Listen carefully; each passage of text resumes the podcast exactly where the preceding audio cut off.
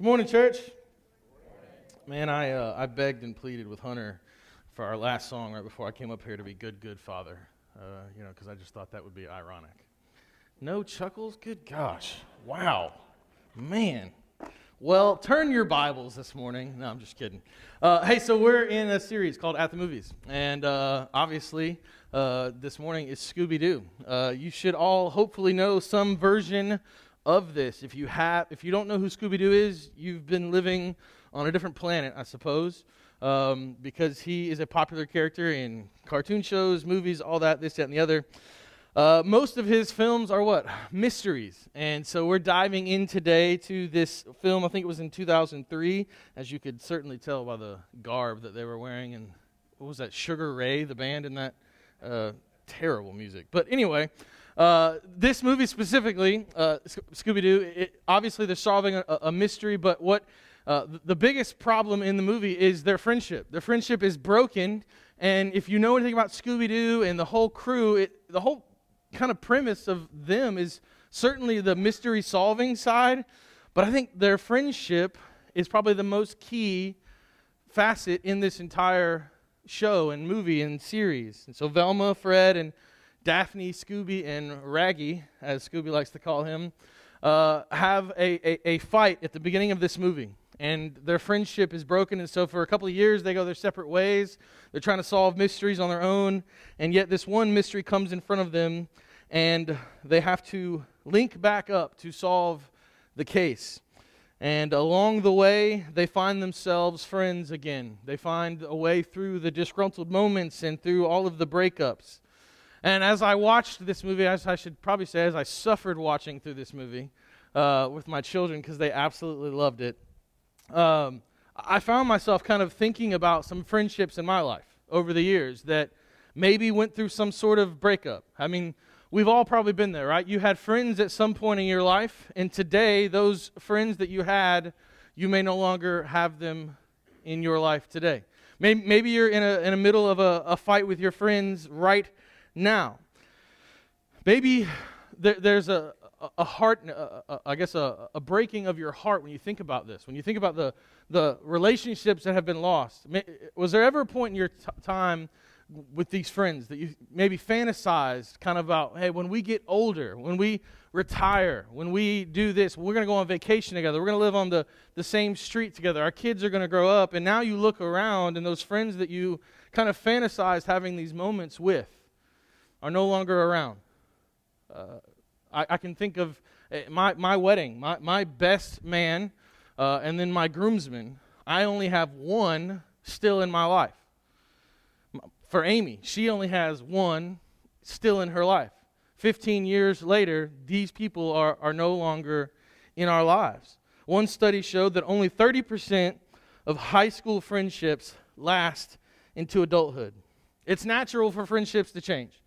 Uh, as we grow and, life moves us in different directions, our friends change. As we kind of, you know, d- develop and, and get older and jobs move us in different cities and things kind of change the way we work and change the way they work, we find ourselves kind of at this impasse with our friends. We go, hey, what once was is no longer. But what I find so disheartening is the more people that I speak to about real friends, like who are your real friends? Who are the people that speak into your life?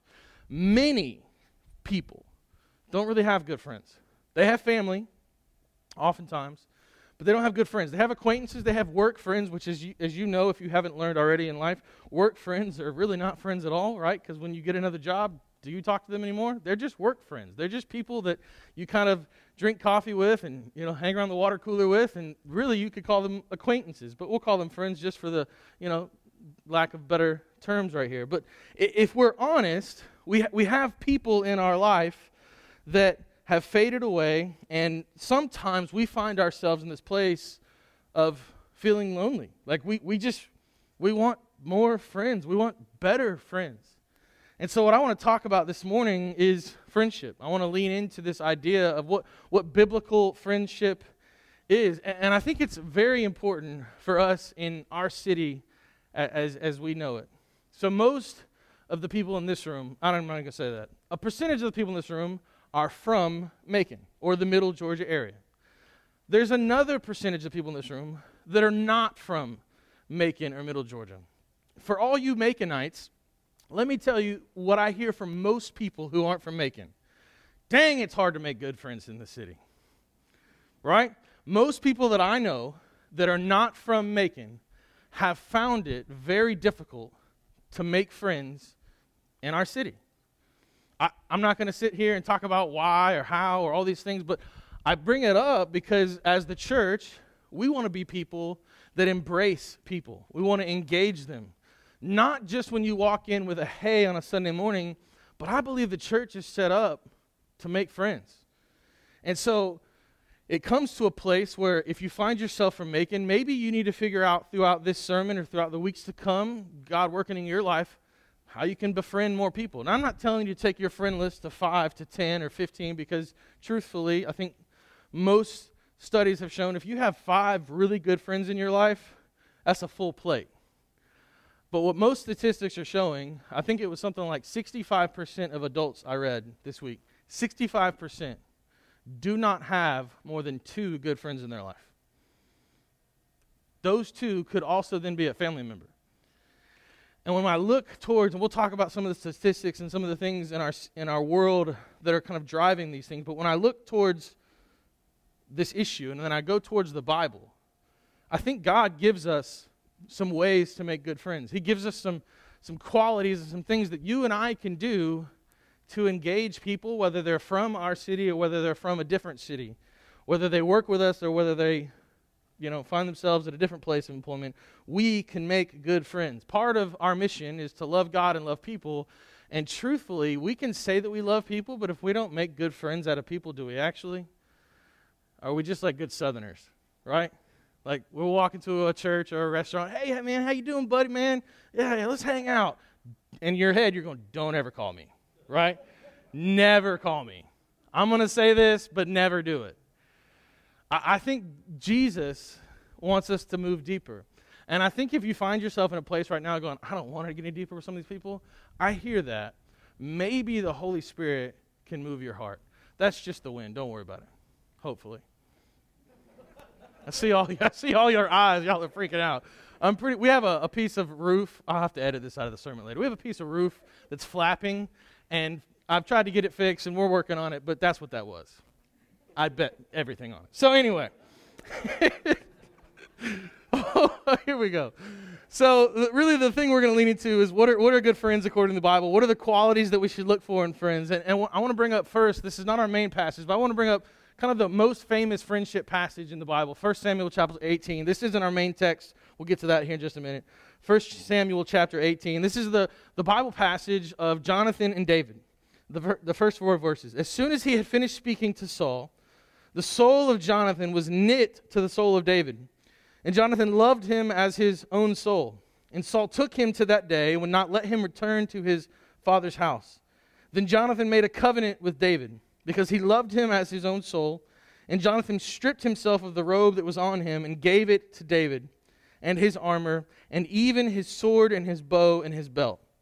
Now, I, w- I want to just kind of quickly unpack this so that we can get a good understanding for some, some biblical friendships as we move into our, our main text.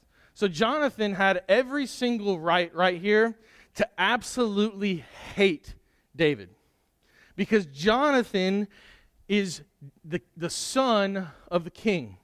And so Jonathan had everything in line for him to be the next king, but God bypasses Jonathan, bypasses the line of Saul, and gives the kingship to David.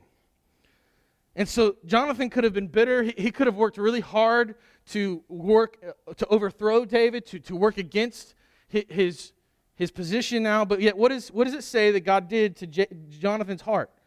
He said he knit him to David. And so he befriended David.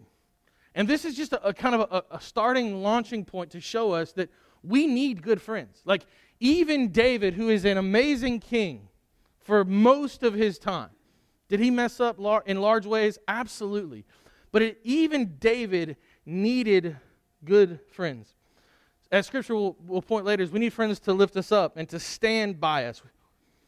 But one thing that I learned early in life, my mom taught me uh, I would come home from school and I would say, Hey, mom, I, I want to go to this person's house. And, and she would say, Hey, you can't invite yourself over, right? That's, that's not polite. You don't need to do that. And I'm like, Well, mom, how do I, how do I, how do I get to this person's house? They got the cool things and I want to hang out with them. If I can't invite myself over, how am I supposed to do this? And she said, Here's how you do it. If you want to have good friends, be a good friend. If you want to have good friends, be a good friend. And, I believe that what Jesus is going to point us to today is to being a good friend. Did you know that only 43% of adults felt support from their friends in the last three months? Only 43%. We all want good friends, but are we willing to be good friends in order to get good friends? So, our text this morning is John chapter 15, beginning in verse 12. If you don't have a Bible, you can raise your hand. We'll get you one. I'd love for you to turn there with me. John chapter 15, beginning in verse 12. We're going to dive in there. So if you will stand in honor of reading God's word with me, John chapter 15, verse 12. This is my commandment that you love one another as I have loved you. Greater love has no one than this that someone lay down his life for his friends. You are my friends if you do what I command you. No longer do I call you servants, for the servant does not know what his master is doing. But I have called you friends, for all that I have heard from my Father I have made known to you. You did not choose me, but I chose you and appointed you that you should go and bear fruit, and that your fruit should be able, uh, should, uh, your fruit should abide, so that whatever you ask the Father in my name, he may give it to you. These things I command you, so that you will love one another. You may be seated. So I just kind of want to walk through this text really quickly. So the first thing that we see from Jesus right here is he says, Love one another as I have loved you. Now, on the surface, th- this seems no different to the charge of all believers, right? When he looks at uh, the, the people around him earlier and he says, Hey, love your neighbor as yourself. This, this seems like a very similar statement. But when you dive into it, what, it, what Jesus is actually saying in this moment is look towards me. He's pointing to himself. When, when he says, Love one another as I have loved you, he's not saying, Love somebody else as you love yourself. He's saying, Love somebody else as I have loved you. And so he, he's giving us a kind of a deeper meaning and meaning in that. And he follows that statement by saying, Greater love has no one than this that someone lay down his life for his friends. Now, let's, let's give this a little bit of context. This is a charge, this, this passage, and what we're looking at, this is really not necessarily a charge for friendship. He's not coming out and saying, hey, you want to be a good friend, go, you know, go die for your friend. He's not not saying that, but he's not specifically stating that in this case.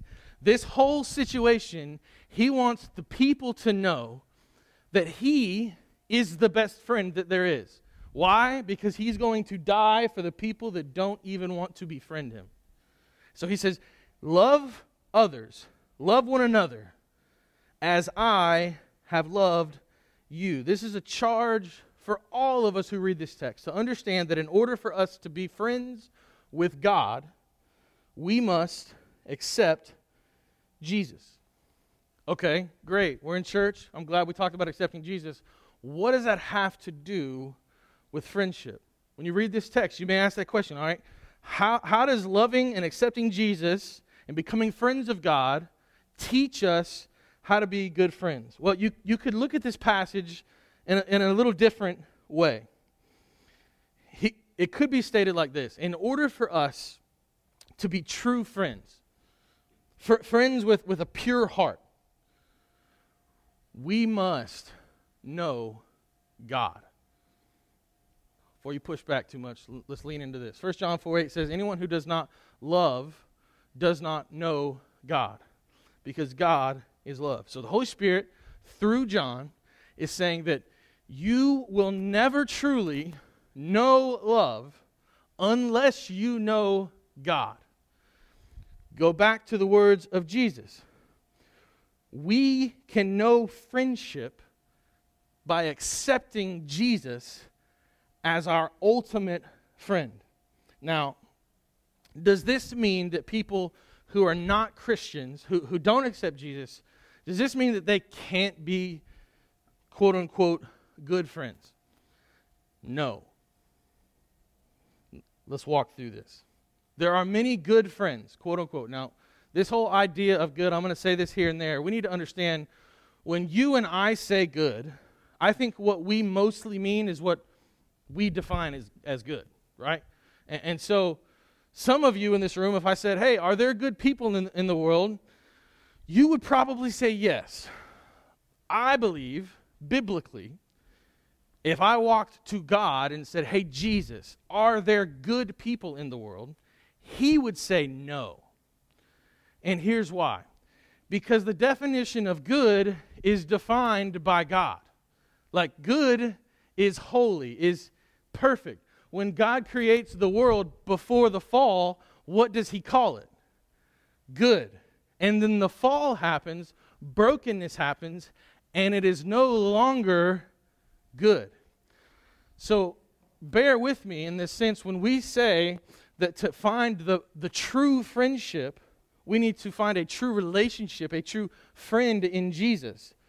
That doesn't necessarily mean, in a worldly term, when we say good, that someone can't be a good friend. Because we see it. But what it does mean, and I think the, there's a partial truth that, like, false prosperity gospels teach right here. See, prosperity gospel people teach that you'll find your best you in Jesus.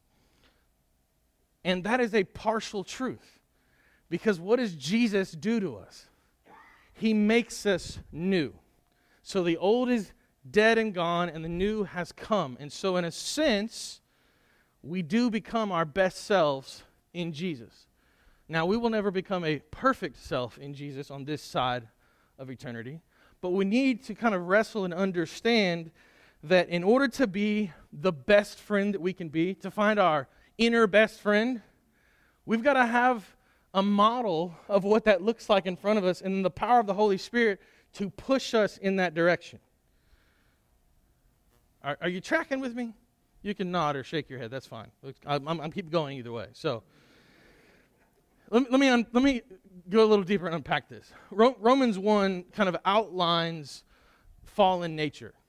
So in Romans 1, what, you, what you'll see is that there were people, all people, kind of can look out in the world and we can understand that there is a creator. But yet, what the scripture said is that we suppress the truth of a creator and then we kind of create our own little g gods in our hearts. And so we lift ourselves up and we, we make ourselves be the, the good in the world. We, we become the people that we think define good. So, so will people outside of Christ do quote unquote good things? Yes. One pastor puts it like this The difference between the atheist and the Christian in this sense is that the atheist may act ethically for certain reasons i.e., not wanting to go to jail or disrupt so- social order, or it makes them look good to others. But he has no ultimate reason for acting ethically because there is no ultimate moral authority that exists over each sphere of his life. Without this ultimate authority, each atheist defines morality on his own terms. Although his morality is influenced by the remnants of the morality from the image of God within, along with the strict, uh, uh, the, the strict and constraints of the culture and society in which the atheist exists. So, if you can grab that, what this means is that the Christian friendship is a better friendship. Now, here's where we get in trouble. Pastors will get up and be like, man, the only way to know love is to, to, to, to love God. And we'll think of people who didn't know God, but seemingly loved well. Right? You've probably gone through that thought already in your mind this morning. We'll think of friends who had no relationship with Jesus, but on our list, they were some of the best friends that we ever knew. And the problem with that structure is that we're comparing what we know is good and what we know is this list to the ultimate list that God has. And so the ultimate list, all of us have fallen short of that glory, right? That's what he says in, in Romans 3.23. But what continues to move is that when we give our lives to Jesus, he then makes us something new. He makes us something better than we were before, and this includes friendship. Does this mean that Christian friendship is perfect or all of a sudden better because somebody walked down an aisle than non Christians? No. If I didn't get confusing enough this morning. Why? Why is it not all of a sudden better, Chris? Because your body, your flesh is still fallen. And so, in, in this place that we find ourselves, and that is a place of, as a Christ follower, I reside in a fallen body. Paul says, I do the things that I don't want to do, and the things that I do want to do, I don't. He is describing this striving for. My new spirit is, is yearning for the things of God, but my flesh continues to pull me down. In, in some sense, it's this idea that we talked about two weeks ago.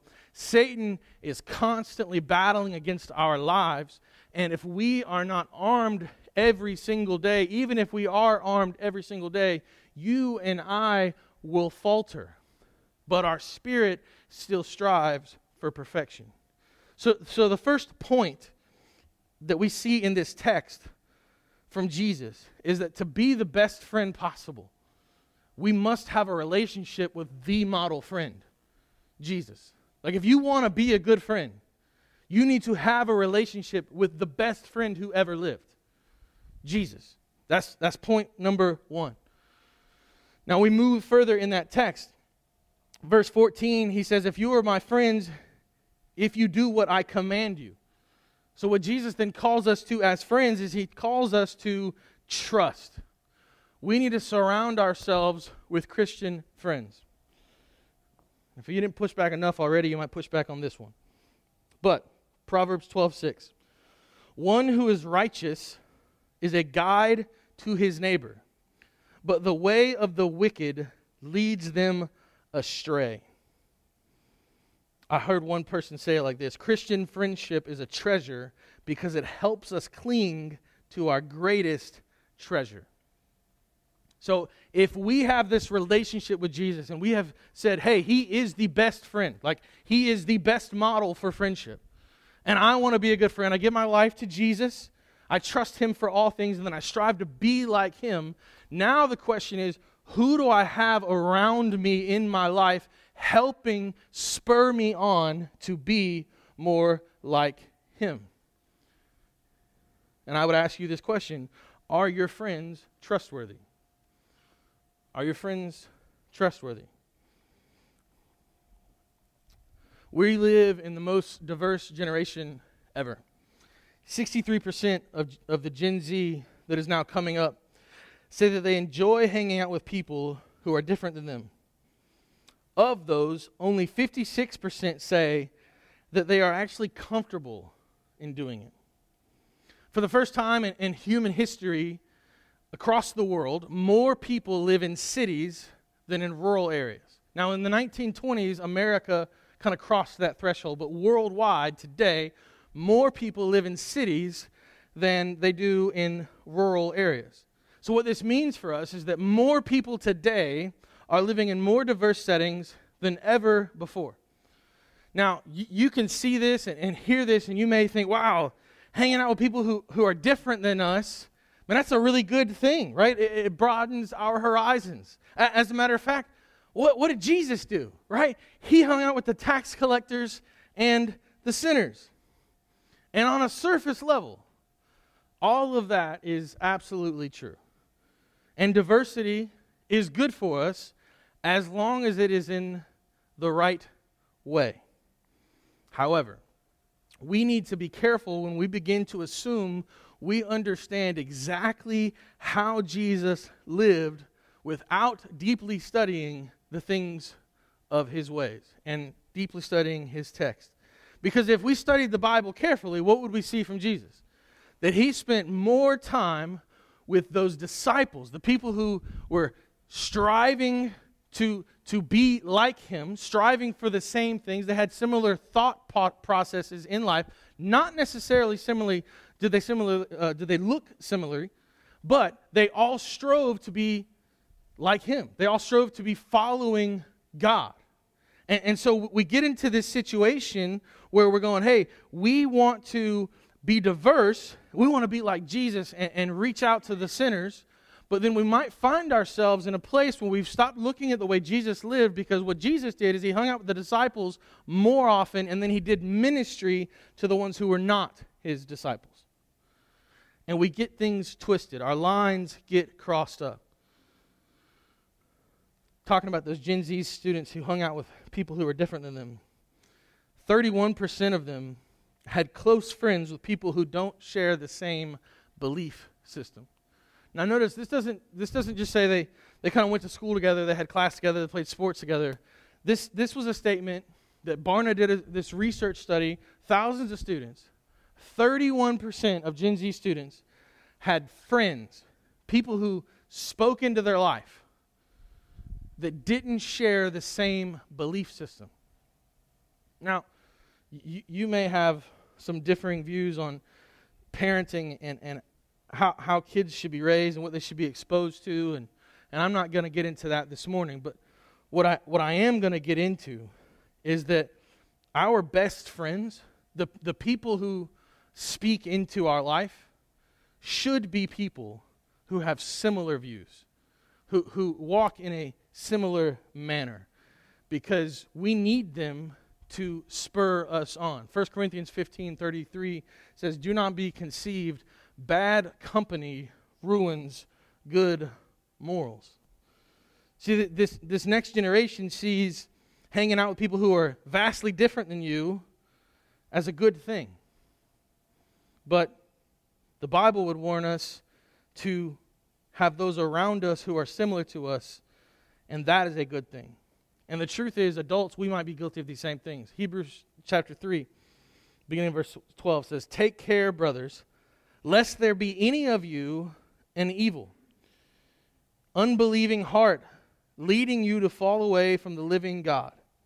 So we could have people around us who are leading us away from the things of God. And he says, but exhort, meaning lift up, speak into one another every day, as long, as long as it is called today, that none of you may be hardened by the deceitfulness of sin. The Bible speaks about Christians gathering regularly. And in some ways, we, we kind of debate this whole like, well, h- how often should we gather? What does a gathering look like?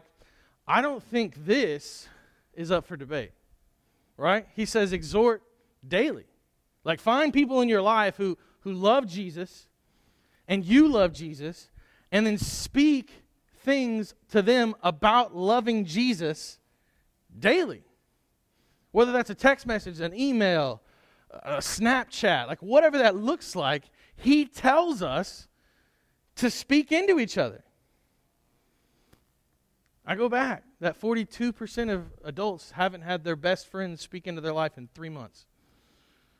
When's the last time you spoke into someone else's life?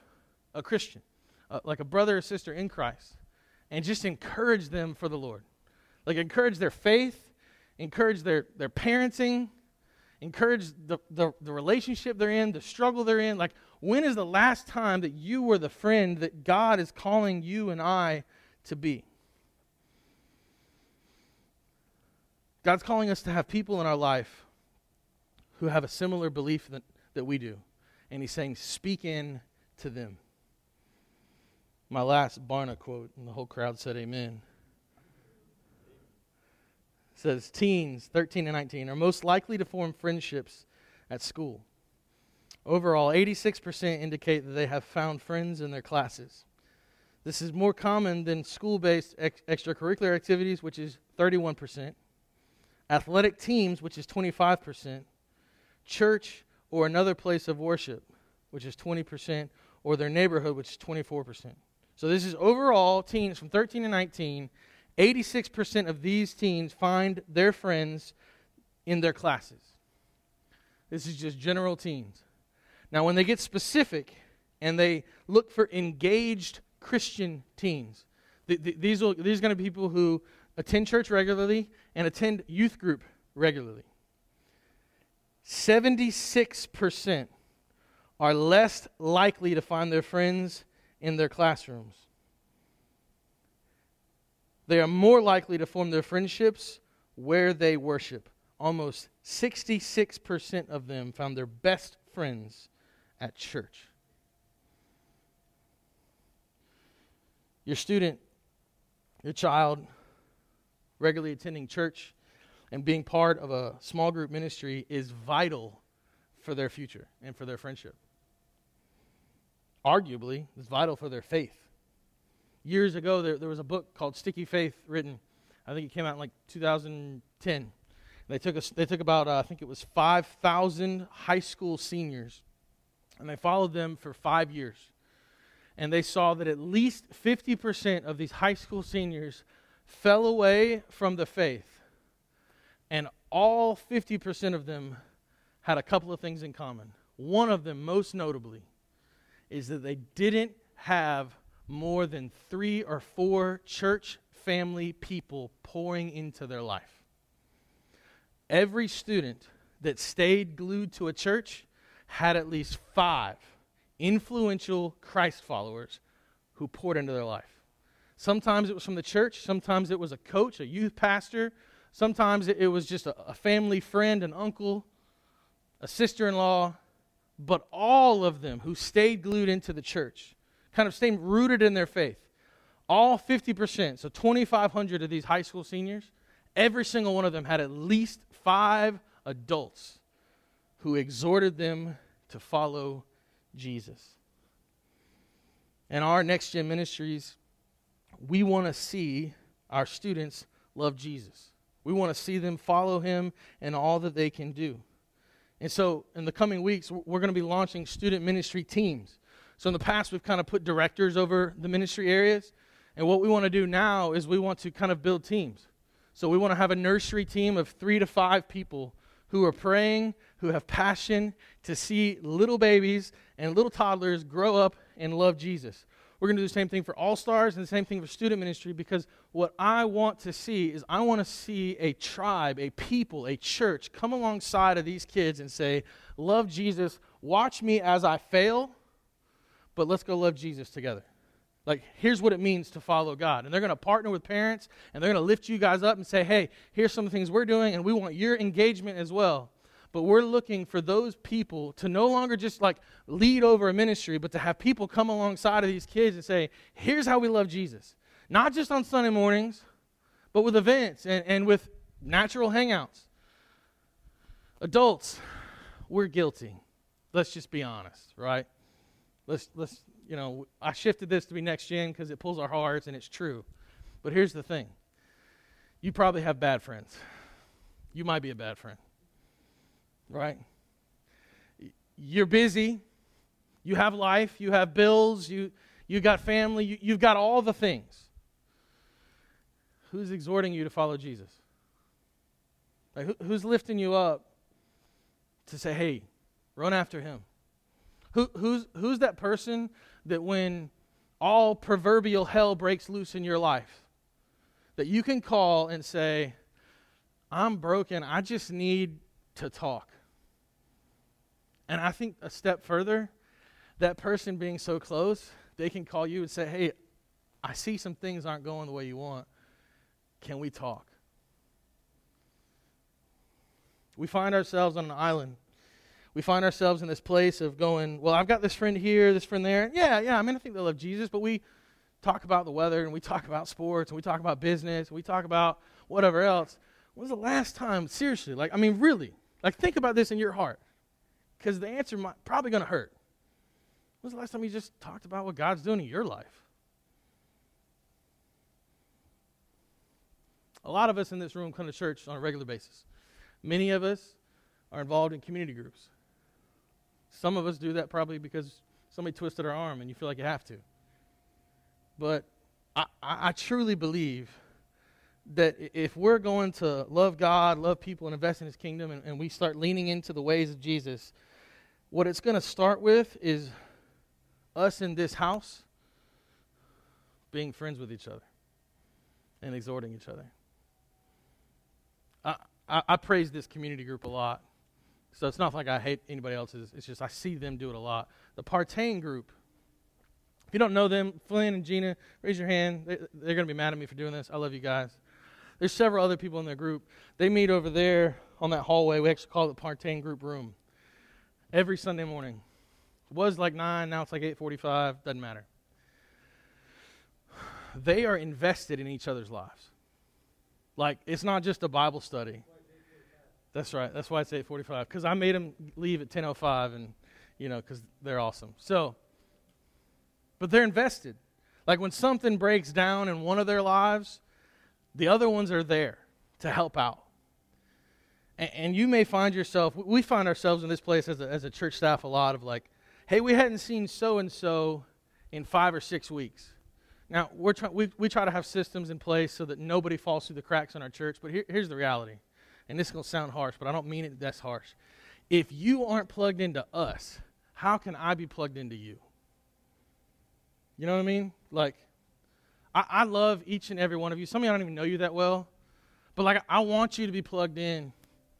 Whether it's here at another church, I truly and wholeheartedly believe that when God called you as a follower of Him, He called you to church. The word ecclesia is several hundred times in the New Testament. And, and, it's this word that talks about church. And like 99.9% of the times it's mentioned, it is always talked about in a local gathering. One of the things that we are guilty of in our city, and really not just our city, but really the world as it's expanded, and we've got cars and we've got all these things and networks and we can move, is this church gathering is nothing more than a gathering. And I think if we really got to the root of of what God calls us to in friendship, He says, Yes, follow me. I'm the best friend. Make sure that you have people around you that you can trust. And the best way, first, to do that is to have a local body of believers who pour into you, who exhort you daily. That's what we need. That's what you need, whether you know it or not. That coworker who loves Jesus is a good person to have in your life. I would just as much as equally say you need somebody in this church who loves you, who lifts you up. You need to be plugged into a community group. You need to be actively involved in other people's lives because if you do not have that, what does the first part of that Hebrews 13 passage say? You may fall away. You need it, I need it. So get plugged in. We have some groups. If we don't have the group that fits you, lead a group. Nobody wants to lead. I get it. Let's start slow. Go to dinner. Invite somebody to lunch. One of the health notes that I do for uh, when I'm talking to my buddies about our church or another church and, and, and health, health of churches, I ask, how long will it take somebody in your church to come before somebody else invites them to something? It used to be Sunday lunch, but I know less, people, less and less people are doing that now. But how long can someone come and sit in one of your seats? Before someone walks up to them and says, Hey, why don't you, why don't you specifically come to my house for dinner? Why don't you specifically come to the chili cook off, to football night, to poker night, to whatever? Like, how long? That's a great way to notice what kind of home you have as a church.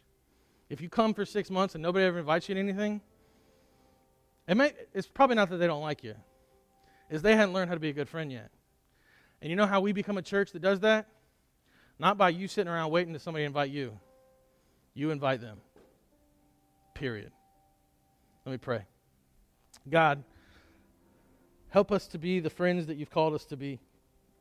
Help us to recognize the model that you've laid out before us in your Son, Jesus, who took us from servants and really took us from death to life, but then says we're no longer servants, but we're now friends of God, and He's brought us into the fold.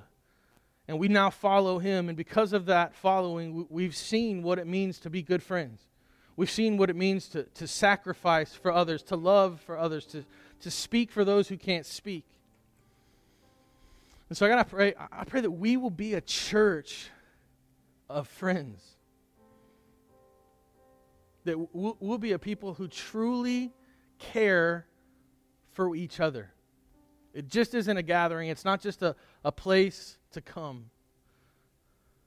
but it's a people who come united first and foremost in your name, but then secondly together. That God has called us here and that you've gifted us for this place. Help us to, to see that there is a way God, as we lean into this message, I, I know that many of us could be thinking, well, I have a good friend here or I have a good friend there, and I'm not sure if I have enough time for any more friends. God, just show us the way. You are a big God. Help us to gain a, just a, a small picture of the kingdom that you have set before us as we run this race with endurance Help us to fix our eyes on the author and perfecter of our faith, Jesus. Move us to be more like you. Amen.